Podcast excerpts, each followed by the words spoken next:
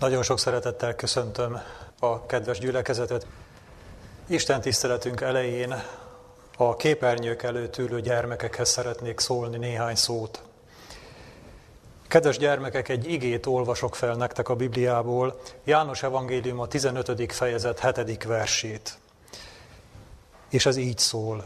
Ha én bennem maradtok, és az én beszédeim bennetek maradnak, kérjetek, amit csak akartok, és meg lesz az néktek. Nagyon különös, különös dolgot állít ez az ige, azt mondja, hogy kérhetünk, amit csak akarunk, és meg lesz az nékünk. Tényleg bármit kérhetünk? Ha Isten mindenható, akkor akár nagyon nagy dolgokat is kérhetünk, akár egy biciklit vagy egy autót, neki semmi nem lehetetlen. Nem tudom, próbáltátok-e már én, amikor ezt az igét először olvastam a Bibliában valamikor nagyon régen, akkor én megpróbáltam, de sajnos nem működött. Mit gondoltok, miért nem működött? Amikor egy gyermek a szüleitől kér valamilyen dolgot, akkor azt mindig megkapja? Hát attól tartok, hogy nem mindig kapja meg. És miért nem mindig kapja meg? Azért, mert nem mindig kér jó dolgot és a szülő rossz dolgot nem akar adni a gyermekének. Például, hogyha egy gyermek sok édességet kér, akkor biztos, hogy nem fog sok édességet kapni. A legtöbb lelkiismeretes szülő ad valamennyit, de mértékkel, mert a sok édesség az nem jó. De mi van akkor, hogyha mondjuk egy gyermek jó dolgot kér, és mégsem kapja meg? Mondjuk egy példát. Mondjuk egy, egy öt éves kisgyerek szeretne segíteni otthon a konyhában az anyukájának, és elkéri az éles kést, hogy vágja össze a zöldségeket. Oda fogja neki adni az anyukája? Nem valószínű, hogy oda fogja adni, mert veszélyes. Egy öt éves gyermek nem tud még bánni az éles késsel, és veszélyeztetheti magát, akár másokat is. Pedig önmagában a segítség, nyújtás, vagy a zöldségszeletelés az egy jó dolog, és egy kisgyerek is meg, meg tudhatja ezt csinálni, de azért egy öt éves gyerek még nem tudja megcsinálni, és lehet, hogy ő egy jó dolgot kér, de az anyukája nem fogja ezt neki megadni, el fogja utasítani. És így van ez Istennel is. Sokszor kérünk tőle dolgokat, amelyekről azt gondoljuk, hogy jó, és nem tudjuk, hogy valójában számunkra, vagy akár mások számára is veszélyes lenne, ha mi azt megkapnánk. Még a felnőttek is így vannak vele. És, de ezt a jó Isten tudja, és ő az ő bölcsességében a jó dolgokat, még ha mi azt gondoljuk, hogy jók, csak akkor adja meg, hogyha azok tényleg hasznosak és használnak nekünk vagy másoknak. Na de akkor miért szól így az ige, hogy kérjetek, amit csak akartok? Hát akkor miért nem mondja azt az ige, hogy kérjetek jó dolgot? Vagy olyat, ami Isten számára is jó dolog? Hát Azért, mert ugye mi nem tudjuk, hogy az Isten számára mi a jó dolog, de az igének van egy feltétele, hogyha még emlékeztek, ami így szólt, hogy ha én bennem maradtok, és az én beszédeim bennetek maradnak, akkor kérjetek, amit csak akartok. És ez a feltétel magyarázza meg a dolgot, mert mit jelent az, hogy ha én bennem maradtok, és az én beszédeim bennetek maradnak?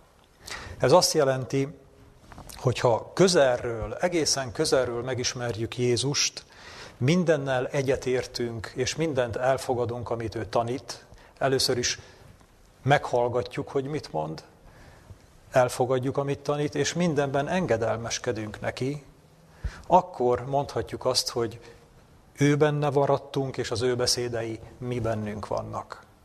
Viszont ebben az esetben, hogyha valaki ilyen közel kerül Jézushoz, akkor tudni fogja, hogy mi a jó és mi a rossz dolog. Tudni fogja, hogy mi az, ami ártalmas számunkra, még ha jónak tűnik akkor is, mert az Isten beszédeiből ő ezt megérti. És ezért ő jó dolgokat fog kérni. Ő mindig olyan dolgot fog kérni, ami hasznos a maga számára és más számára is. És ezt a jó Isten kockázat nélkül meg is adhatja neki. És ezért így kerek ez az ígéret, hogyha mi Jézushoz nagyon közel vagyunk, tanulunk tőle és engedelmeskedünk neki, akkor mi jó dolgokat fogunk kérni, és azokat az Isten meg is adhatja, és meg is adja. Köszönöm szépen a figyelmeteket, most pedig a gyerekeknek szóló gondolatokat folytatva a felnőttekhez fordulok, és elolvasom Jézusnak az egyik nagyon hasonló tanítását, igéjét, amelyet a tanítványaihoz intézett. Ezt János Evangélium a 14. fejezetéből olvasom, János Evangélium a 14. fejezet 12-től a 14 terjedő verseit így olvasom. Bizony, bizony mondom néktek, aki hisz én bennem, az is cselekszi majd azokat a cselekedeteket, amelyeket én cselekszem, és nagyobbakat is cselekszik azoknál, mert én az én atyámhoz megyek. És akármit kértek majd az én nevemben, megcselekszem azt, hogy dicsőítessék az atya a fiúban. Ha valamit kértek az én nevemben, én megcselekszem azt. Bizonyára érzékeljük a hasonlóságot az előző igével, amit a gyermekeknek is elmondtunk. Itt Jézus egy másik feltételhez kötötte a kérések meghallgatását, ez ilyen egyszerűen szólt, aki hisz én bennem. A Jézussal való teljes egység tehát hasonló vagy, vagy ugyanazt a fogalmat takarja, mint amit a hit. De itt többet is mond.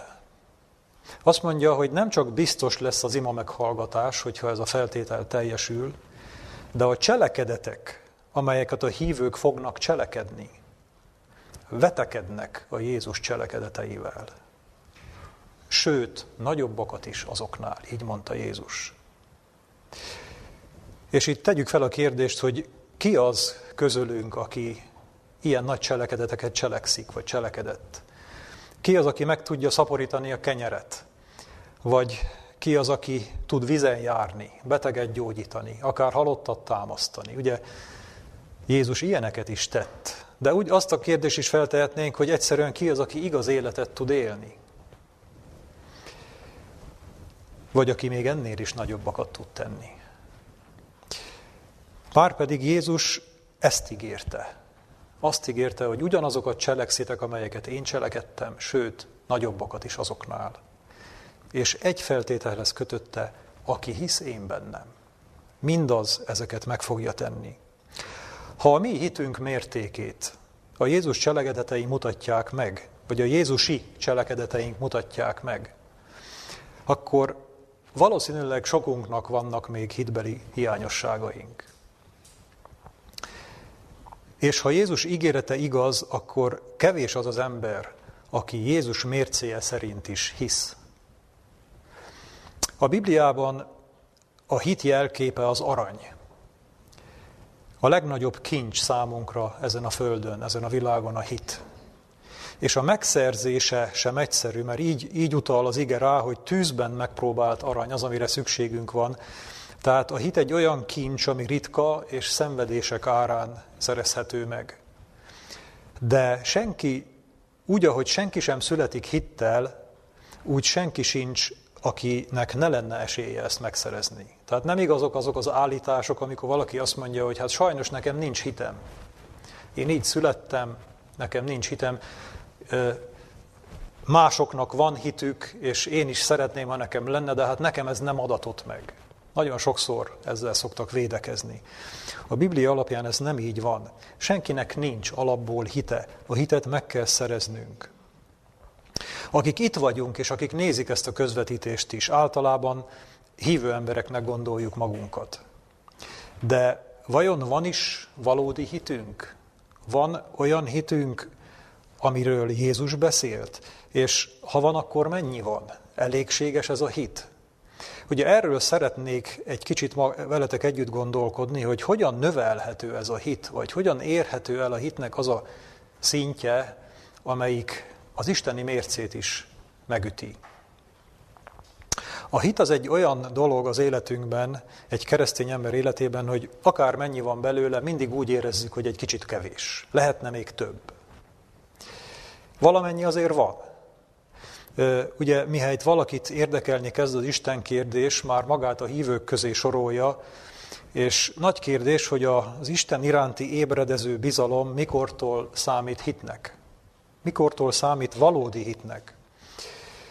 Általában a hívők Tehát elismerik, hogy valamennyi van, de azért ezt növelni kellene, és sokan úgy érzik, hogy, hogy már egész sok hitem van, már csak egy kicsi kellene ahhoz, hogy teljes hitre jussak. Már csak az a pici hiányzik, hogy, hogy megmerjem tenni azt a lépést, hogy hitből merjek meghozni egy nehéz döntést, hogy ne féljek a nyomorúságtól, ne féljek a bajtól, a betegségtől, a háborútól vagy a járványtól. Még, még az a kevés valahonnan kellene, mert úgy nagyjából már átlátom a dolgokat, már tapasztalataim is vannak, csak valahogy azt a nyúlfartnyi végét még valahogy meg kellene szerezni. Jézusnak a tanítványa Filip is így hasonlóan érzett, amikor azt kérte Jézustól a János 14.8-ban, Uram, mutasd meg nekünk az atyát, és elég az nékünk. Ugye együtt töltöttek hosszú éveket Jézus szolgálata alatt, és Filip sok csodát látott, Jézussal együtt volt mindig, de úgy érezte, hogy még azért ez kevés. Még a, a teljes bizonyossághoz neki még egy kicsi még kellene, még, még ha láthatná az atyát, akkor az már, az már úgy elég lenne. Akkor már úgy mindent látna, mindent tudna, és akkor az ő hite teljes lenne. Lehet, hogy nekünk is eszünkbe jutott már, hogy milyen jó, lenni lát, milyen jó lenne látni az Istent úgy, ahogyan Ábrahám vagy Mózes látta, ahogyan ők beszéltek vele. Talán akkor mi is jobban tudnánk hinni, ha így megtapasztalnánk szemtől szembe, akkor nem lennének kétségeink, hogy hát vajon most ott van, vagy nincs ott, vagy mikor hallgat meg, mikor nem hallgat meg. Vajon akkor valóban jobban tudnánk hinni? Attól tartok, hogy nem. És miért nem? Azért nem, mert a látás az nem, hogy segítené a hitet, hanem egyenesen ellentétes a hittel. Mert amikor mi látunk, akkor nem szükséges hinni. Akkor, akkor nincs szükség a hitünkre, mert akkor látunk. Amikor látunk, akkor nem használjuk a hitünket. A hitet csak akkor vesszük elő, amikor nem látjuk azt, amit sejtünk, hogy van. Akkor elő kell vennünk és használnunk kell azt a hitet, amivel rendelkezünk. A látás az csak gyengíti ezt. A látás az elkényelmesít minket. Jók a tapasztalatok és ajándékok sokszor Istentől, de amikor az ember a tapasztalatokat megkapja, és Istennel szembesül, sokszor majdnem színről színre, akkor az az öröm pillanata, de nem a hit pillanata. A hit pillanatai azok, amikor nem látjuk azt, amiben hiszünk. És amikor keressük őt, és, és végül hitben tudunk bele megkapaszkodni. Jézus is azt mondta Tamásnak, a János Evangélium a 20.29-ben, mivel, hogy láttál engem, Tamás, hittél, boldogok, akik nem látnak és hisznek. De térjünk vissza a hit kérdéséhez. Mennyi a hitünk, és mennyi hitre van szükségünk, és hogyan lehet ezt növelni? Ez a nagy kérdés. A tanítványok is érezték, hogy kevés az, ami van. És egy ízben, és fel is olvasom ezt az igazakaszt a Lukács 17, 5-től a 10. versekig, tehát Lukács evangélium a 17. fejezete 5-től 10 tartó verséig felolvasom az igét. A tanítványok tudnilik mondták az, mondták az apostolok az Úrnak, növeljed a mi hitünket. Mondta pedig az Úr, ha annyi hitetek volna, mint a mustármag, ezt mondanátok íme zeferfának, szakadj ki gyökerestől és plántáltassá a tengerbe, és engedne néktek. Kicsoda pedig közületek az, aki ha egy szolgája van, és az szánt vagy legeltet, tüstént azt mondja annak, mihelyt a mezőről megjő, jár elő, ülj asztalhoz. Sőt, nem ezt mondja én neki, készíts vacsorámra valót, és felövezvén magadat szolgálj nekem, míg én eszem és iszom és azután egyél és így áll te? Avagy megköszönie annak a szolgának, hogy azt művelte, amit neki parancsolt? Nem gondolom. Ezenképpen ti is, ha mindazokat megcselekedtétek, amik nektek parancsoltattak, mondjátok, hogy haszontalan szolgák vagyunk, mert amit kötelesek voltunk cselekedni, azt cselekedtük. Nagyon rendhagyó ez a párbeszéd, és nagyon különös, elsőre talán érthetetlen is, hogy Jézus miért ilyen furcsán és keményen válaszol a tanítványoknak. Hiszen a tanítványok egy jó kérdést tettek neki fel. Uram, növeljed a mi hitünket. És talán mi arra számítottunk volna, hogy Jézus akkor bátorítani fogja őket, elmondja nekik, hogy hát imádkozzatok, olvassátok az igét, keressétek az Istent, és hát majd, majd növekszik a ti hitetek. De Jézus nem ilyet mond, nem ezt mondta nekik.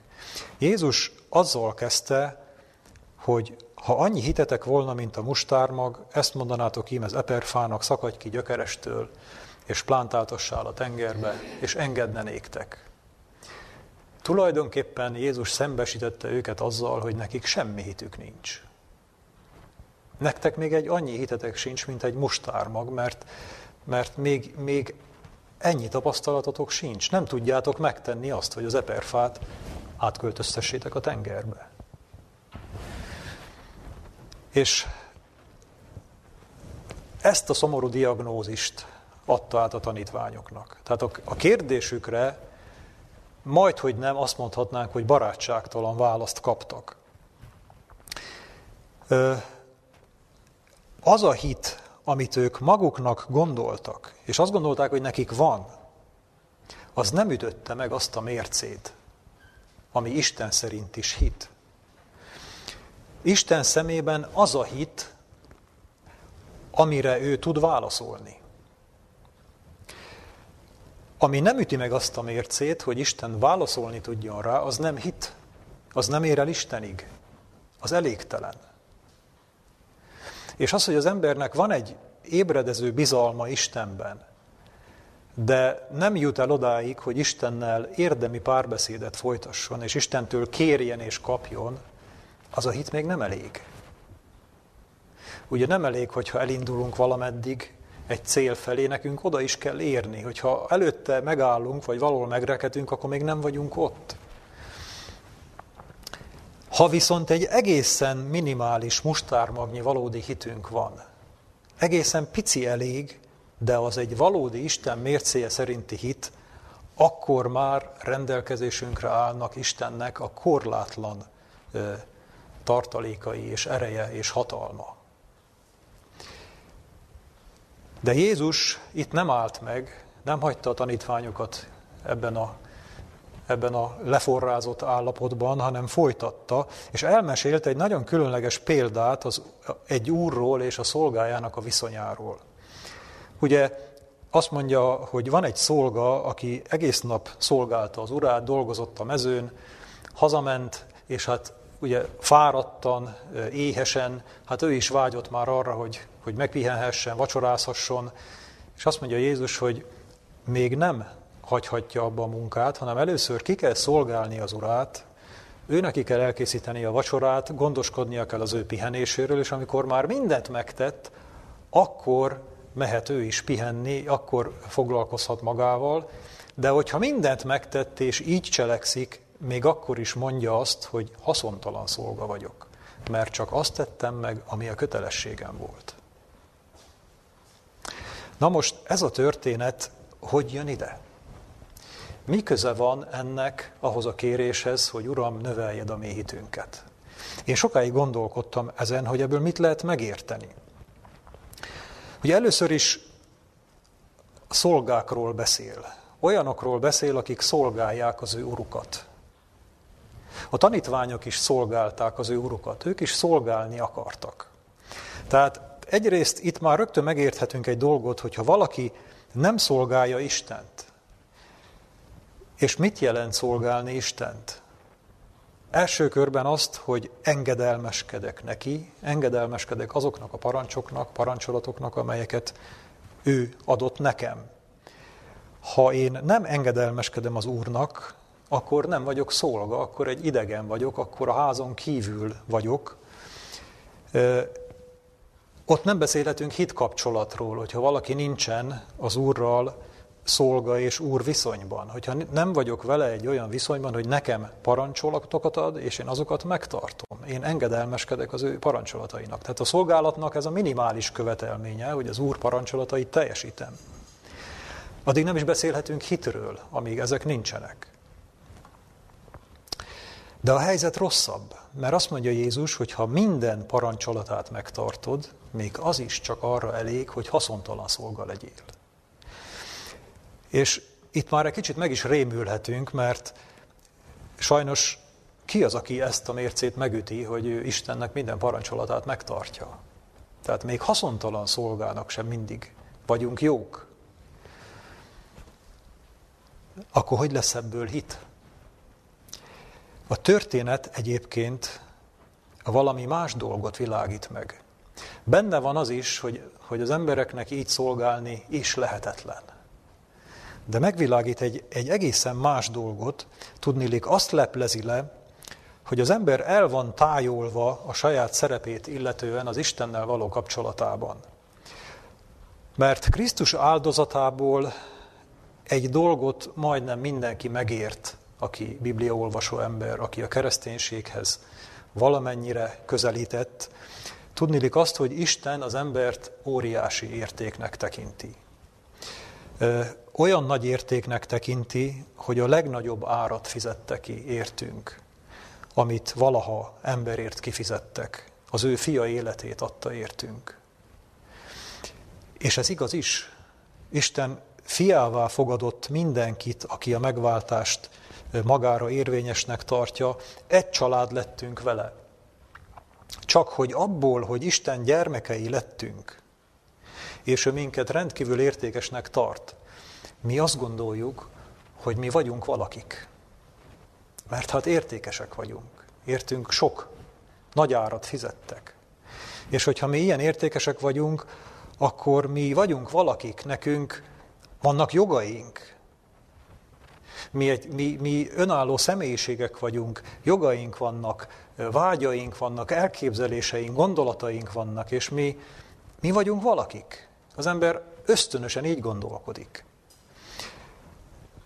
Hisszük, hogy van egy úr, aki, akit elismerünk, aki fölöttünk áll, akinek a képére és hasonlatossága teremtett lények vagyunk, de mi is vagyunk valakik, hát mert értékesek vagyunk. Az ember nem tud úgy tekinteni magára, mint ahogy Isten tekint az emberre, hogy egyszerre látja végtelen értéknek, de ugyanakkor porszem is az ember. Ugyanakkor az ember senki is Istenhez képest.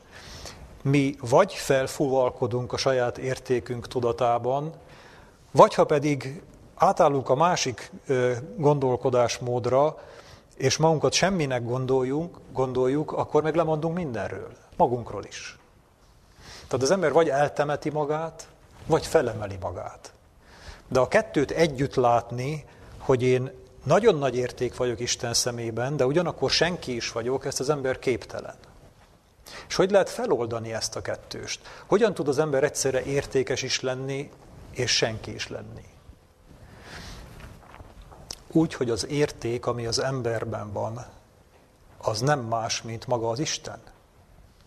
Hiszen mindent, mindent, amink van, tőle kaptunk. Ugye így mondja az 1 Korintus 4.7 is, Kicsoda különböztet meg téged, mit vad ugyanis, amit ne kaptál volna, ha pedig úgy kaptad, mit, mit dicsekedel, mintha nem kaptad volna. Ellen White is írt erről, egy mondatot felolvasok tőle, az a lélek, aki elfogadja Krisztus jellemének erényeit és magáévá teszi életének érdemeit, olyan értékes Isten előtt, mint amilyen értékes volt az ő szeretett fia. Tehát mi akkor vagyunk értékesek Isten előtt, hogyha a mi életünkbe beköltözik Krisztus. Ez bennünk az érték. És Isten mindenkiben értéket lát, mert mindenkinek az életében beköltözhet Krisztus. De hogyha Krisztus nem költözik oda be, akkor csak egy porszem, egy marék por az ember, semmi más. De sajnos egy hívőnek nehéz így gondolkodni. Mert hogyha valaki magát értékesnek látja Isten szemében, akkor már magát gondolni fogja valakinek. És most teszek egy meglepő állítást. Ugye mi ragaszkodunk ebben a világban a mi emberi jogainkhoz, és ez természetes is, mert mindenkinek vannak Istentől adott jogai. Isten országában vannak-e Isten szolgáinak és Isten teremtményeinek jogai? Nincsenek. Meglepő, ugye? De nem azért nincsenek, mert Isten elveszi tőlük, hanem azért nincsenek, mert nem tartanak rájuk igényt. Az ő életük, az igazi szolgák élete, az Úr életéről szól. Nem akarnak saját külön életet. Nem akarnak szolgálat után megpihenni. Nem akarnak fizetséget. Nem akarnak elmenni nyaralni. Nem akarják kifújni magukat. Mert számukra a felüdülés, a feltöltődés, a pihenés, a jutalom, a fizetség az, hogyha Istennel lehetnek, és Isten szolgálhatják. Nekik ez az élet, ez a valóságos élet. Isten szolgái nem akarnak valakik lenni. Ők Istennel együtt akarnak lenni, magukról megfeledkezve. És ez a hasznos szolga, ez az igazi hitállapota, amikor valaki teljesen bele tud simulni Istenbe, és magára egyáltalán nem gondol. És Isten ilyen szolgákra vágyik. Ki az itt ezen a világon, akinek fontosabb az Úr szükséglete, mint a maga szükséglete? Ki az, aki hagyja saját magát megkárosítani azért, hogy az Úrnak jobb legyen? Vannak ilyen szolgái Istennek? Mert Jézus ilyen volt. Jézus hagyta magát megkárosítani, az életét adta ezért, hogy az Úrnak jobb legyen. Akik így kérnek, akik ilyen állapotban vannak, akik hasznos szolgák, azokat meghallgatja az Úr. Azok még Jézusnál is nagyobb dolgokat tudnak cselekedni, mert Isten korlátlan hatalmát tudják megmozdítani, mert nem maguknak fognak kérni, hanem Istennek fognak kérni. Mert maguknak nem is akarnak kérni. Nem kell. Ami Istennek jó, az jó nekem is.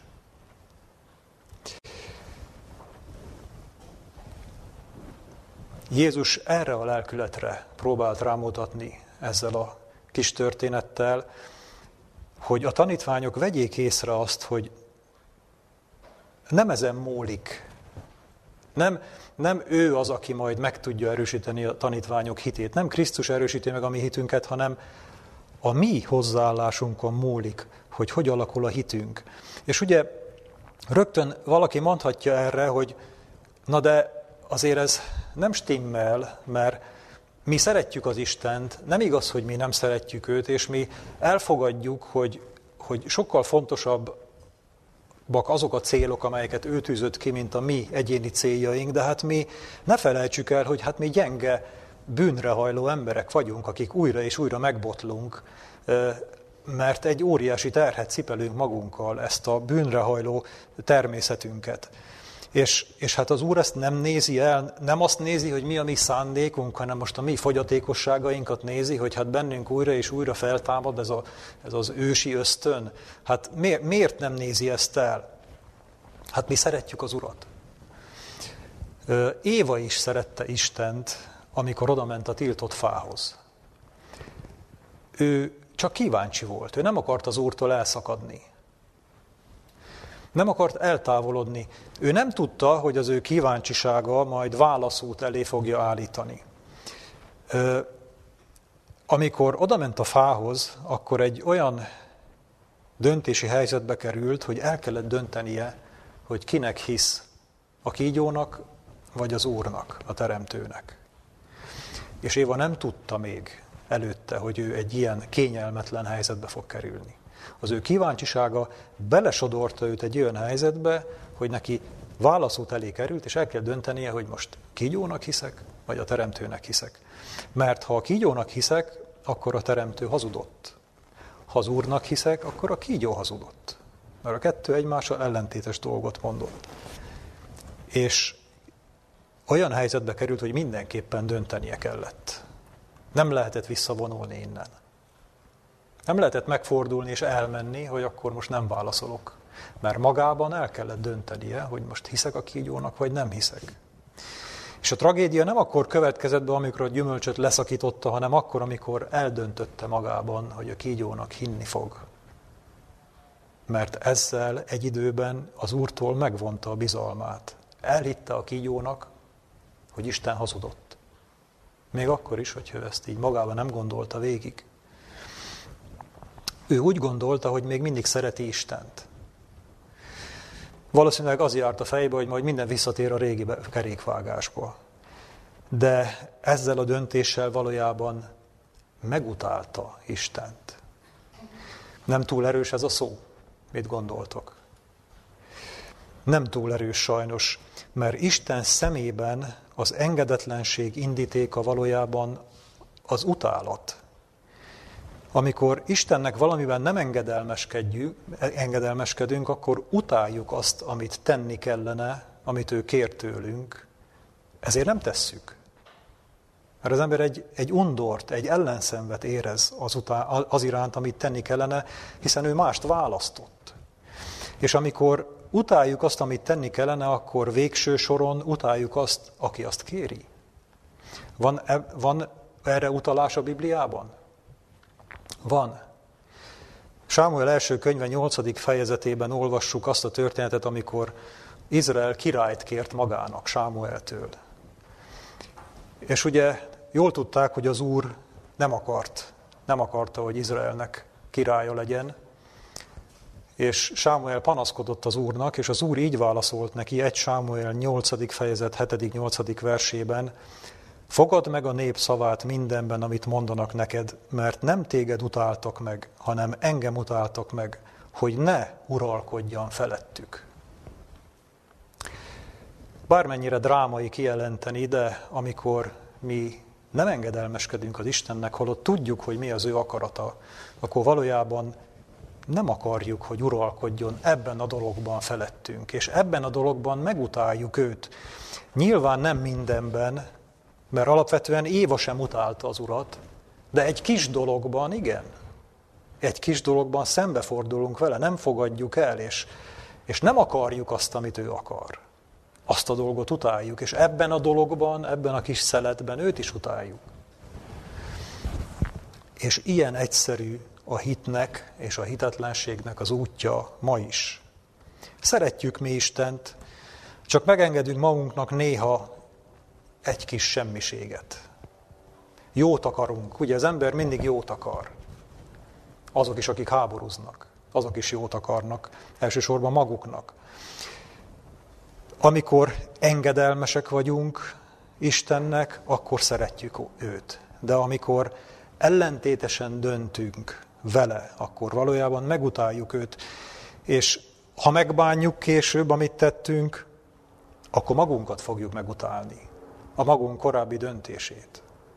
Így működik az ember. És mi mai napig ugyanúgy döntünk minden egyes cselekedetünk előtt, mint Éva ott a kertben. Mi annyival vagyunk rosszabb helyzetben, hogy nem tudjuk megválasztani, nem tudjuk elkerülni azt a fát. Nekünk jönnek az életünkben az újabb és újabb döntések, naponta nagyon sok döntést hozunk, és valahol nagyon gyorsan mindegyik döntés előtt hozunk egy, mindegyik helyzet előtt hozunk egy döntést, hogy most hitből tesszük meg azt, amit teszünk, vagy emberileg tesszük azt, amit teszünk. Pörögnek a döntéseink a napi életünk során. És amikor hitből döntünk, akkor szeretjük az Urat, amikor meg emberileg döntünk, akkor abban a dologban utáljuk az Urat. Ha nagyon kiterítjük ezt a dolgot, itt is így működik. Ugyanúgy működik, mint ahogy Évánál működött ez a kertben. És ugye az ember nem is gondolja, hogy milyen sok döntést hoz. Van egy olyan mondás, hogy manapság az emberek keveset döntenek és sokat cselekszenek. Ez azt, ugye van benne igazság, de ez tulajdonképpen nem teljesen igaz, mert ez azt jelenti, hogy az ember nem szereti végig gondolni azt, hogy, hogy, hogy egy cselekedet az mivel jár, hanem csak úgy hagyja, hogy menjen az árral, menjenek a dolgok az árral, de valójában akkor is dönt, amikor, amikor sodródunk az árral, akkor is döntünk, mert, mert tudjuk belül, hogy lehetne másképp is, csak hát a körülmények úgy alakultak, hogy most ezt kellett tenni, hát most nem tudtunk már mást, úgy, úgy elsodortak. Látjuk az útelágazást, de minket most balra sodort az ár, hát most hagytuk, hogy hadd sodorjon. Valójában ott is döntöttünk. mert megállhattunk volna, és mehettünk volna jobbra is. A döntéseinknek két következménye van. Mint ahogy az Éva döntésének is két következménye volt. Az egyik, hogy megmutatják, hogy valójában milyen a viszonyunk Istennel, Isten iránt abban a dologban. Hiszünk neki, bízunk benne, szeretjük őt, engedelmeskedünk neki, van hitünk iránta, és azt gyakoroljuk. Vagy nem engedelmeskedünk neki, és ebben a dologban megutáltuk őt. Ez az egyik következmény, hogy eldől, hogy ebben a dologban mi hogy állunk Istennel. A másik dolog pedig, a másik következmény az az elsőnek a, is a következménye, hogy amit teszünk, abban fogunk erősödni. Hogyha hitből döntünk, és szeretjük az Urat, akkor egyre jobban fogjuk szeretni őt, és egyre jobban erősödik a hitünk. Hogyha hoztunk egy jó döntést egyszer, akkor a következő alkalommal már könnyebb lesz meghozni azt a jó döntést, mert már van neki előzménye. Ha viszont emberi döntést hozunk, akkor egyre gyengül a hitünk, egyre távolodunk tőle, és egyre kevésbé szeretjük őt, mert egyre több dologban utáljuk azt, amit ő akar tőlünk. A hitünk mértéke tehát nem adottság. Nem egy külső ajándék, hanem a mi döntéseink szintjén dől el.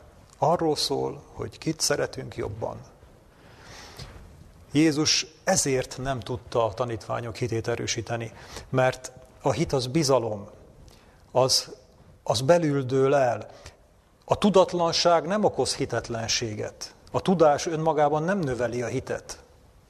A tudás az, az annyit okoz, hogy kielégíti a kíváncsiságunkat, de egyúttal felelősséget is ad. A tudás az mindig felelősség, mert, mert az ember tudja, hogy mi a jó és a rossz közötti különbség. Sokszor én is végig gondoltam, hogy bárcsak ne tudnám, mert akkor még csinálhatnám azt, amit régen. De hát sajnos tudom. És végül a hitünk az lesz, amit jobban szeretünk. Ez lesz a hitünk. És mikor lesz egy mustármagnyi hitünk? Mikor lesz egy mustármagnyi hitünk, ami meg tudja mozdítani Isten hatalmát? Akkor lesz, amikor egy mustármagnyit hasznos szolgák leszünk. Amikor, amikor merünk hitben hozni döntéseket, amikor elmerjük engedni az életünket, a jogainkat, az elképzeléseinket, vágyainkat az Úrért. Amikor egy mustármagnyit merünk megfeledkezni magunkról akkor lesz egy mustármagnyi hitünk. És ez mindig nehéz és kockázatos. Ugye, aki hitből él, az mindig kockáztat. Azért olyan nehéz hitbeli döntéseket hozni, mert kockázat van benne, mert, mert tétje van, mert veszíteni lehet vele. A hitbeli döntés az mindig az emberi gondolkodással legtöbbször ellentétes, és mondhatom nyugodtan, hogy mindig ellentétes az emberi ösztönös gondolkodással és veszíteni lehet vele itt a Földön. Sokat lehet vele veszíteni, de nyerni lehet vele a mennyben. Kincseket. Ez tehát a hit növekedésének a titka, és Jézus is ezt próbálta a tanítványoknak valahogy átadni. A hit tehát nem hullik az ölünkbe, a hitért tusakodni kell. A hit az az, az kemény munka gyümölcse, ahogy Judás 1.3-ban is olvassuk, tusakodjatok a hitért, erőfeszítéseket kell tenni a hitért, nem csak imában, hanem a gyakorlatban. Ellen White így foglalta ezt össze. Ne feledjük, hogy a hit gyakorlása az egyetlen eszköz annak megőrzésére. Ha mindig egy helyben ülnénk, anélkül, hogy mozognánk, izmaink erőtlenné válnának, és végtagjaink elveszítenék a mozgásra való erőt. Ugyanez igaz a vallásos tapasztalatokra is.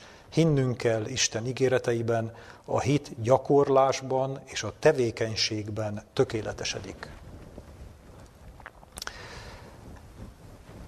Na de mi van akkor, hogyha nem dolgozunk, és nem használjuk a hitünket? ha elkényelmesedünk, és elfáradunk, és hagy, hagy, hagyunk teret a gyengeségeinknek, és elkezdenek minket sodorni az események. És megkockáztatom, hogy nagyon sok hívő, aki belül jó szándékú és jóra törekszik, az életében vannak olyan hullámok, vannak olyan időszakok, amikor elgyengül, amikor elfárad, amikor valahogy úgy, úgy, úgy visszatérnek a világi dolgok, most ugye nem az a dolgunk itt, hogy ezt elemezzük, hogy mi az oka ennek, de ez előfordulhat, és nem hoz hitbeli döntéseket, viszi őt az ár, akkor mit lehet tenni? Akkor az ő sorsa tragikussá válik? Természetesen, hogyha ezen az úton marad mindvégig, akkor igen. De az Úr annál irgalmasabb, és annál jobban szereti az embert, hogy hagyja őt ebbe az állapotába. Akkor az Úr közbeavatkozik. Felolvasok egy másik Ellen White idézetet. A kétséggel és félelemmel vívott harcban a hit növekedik. Az Úr gyakran hoz minket nehéz helyzetbe, hogy komolyabb igyekezetre serkentsen. Gondviselése folytán olykor rendkívüli bosszantó esetek esnek meg velünk, hogy próbára tegye türelmünket és hitünket. Meg akar tanítani, hol keressünk segítséget és erőt a szükség idején. A hit a kétséggel és félelemmel hívott kemény tusában növekedik erőssé. És ugye most fel is tehetném a kérdést, hogy kerültünk-e már mi az életünk során rendkívül bosszantó helyzetekbe. Én azt hiszem, hogy mindenkinek volt már ilyen élménye és tapasztalata.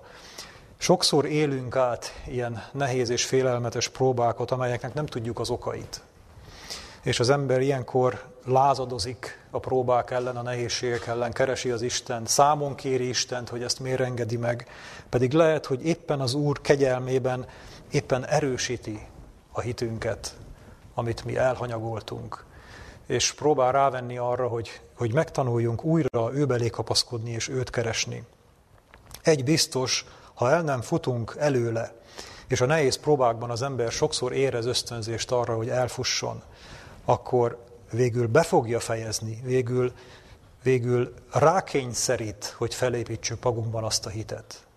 A veszély nem onnan közeledik felénk, hogy Isten végül lemondana rólunk, hanem inkább onnan, hogy mi lépünk ki ebből a pályából. Mi, mi fordítunk neki hátat. Így olvassuk a jelenések könyve harmadik fejezetében, akit szeretek, megfeddem és megfenyítem. Légy buzgóságos azért, és térj meg. Ha megtérünk időben, ha vesszük a fáradtságot, hogy elkezdjünk hitbeli döntéseket hozni, akkor lehet, hogy kevesebb lesz a részünk a feddésben és a fenyítékben. Mondhatja erre valaki, hogy hát ez lehet, hogy így van, és lehet, hogy valóban ez szép, de hát én már annyiszor elbuktam, ez nekem nem megy. Én gyenge vagyok, én nem tudok hitből élni. Tegyük fel a kérdést, hogy kik nyerik el Isten erejét? A gyengék vagy az erősek? Biztosan tudjátok rá a választ. Így mondta Pálapostól, az én erőm erőtelenség által nyilvánul meg, idézte az urat. A gyengéké, itt fordított a helyzet. A gyengék azok, akik hamarabb meg fogják tanulni a hitből való élést.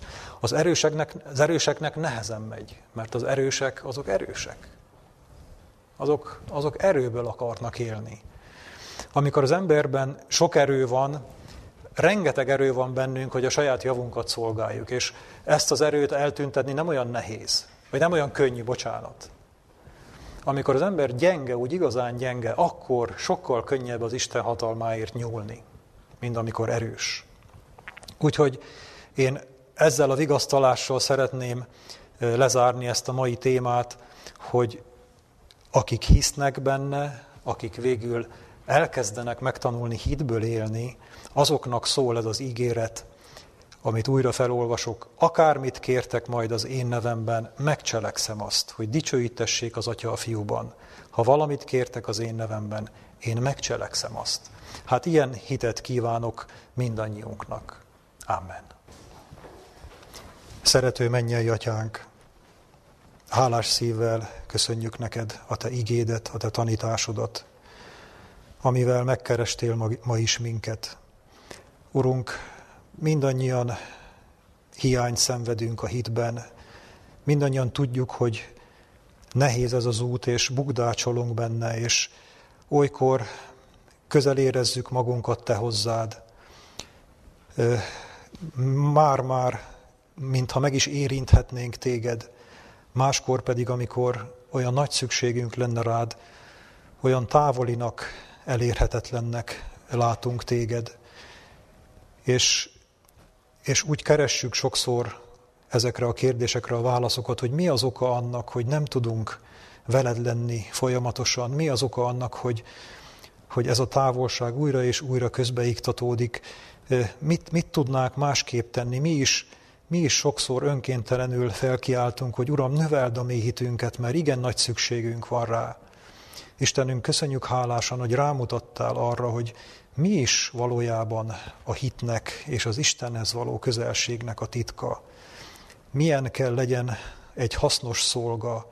Ki az, aki, aki olyan közel tud kerülni Istenhez, hogy minden kérését meghallgassa, ahogyan Jézus is ezt ígérte. Mi az a mustármagnyi valódi, az Isten mércéje szerinti hit? Urunk, köszönjük, hogy megmutattad nekünk, hogy ez bizony elsősorban rajtunk múlik. Mert a mi választásaink, a mi mindennapi döntéseink, a mi mindennapi útjaink azok, amelyek eldöntik végül, hogy a mi hitünk merre alakul. Urunk, kérjük, segíts, hogy soha ne felejtsük el ezt a leckét, és add, hogy a gyakorlatba kezdjük gyakorolni ezt. Már ma kezdjük el ezt, hogy, hogy a mi döntéseink, a mi minden percben levő lépéseink, ha akár beszéd, akár cselekedet, azok hitből legyenek. Tudjuk, Urunk, hogy ez a Te akaratod is, és bízunk benne, hogy ebben mindvégig segíteni fogsz rajtunk. Hálásan köszönjük mindezeket néked, Jézusunk nevében. Amen.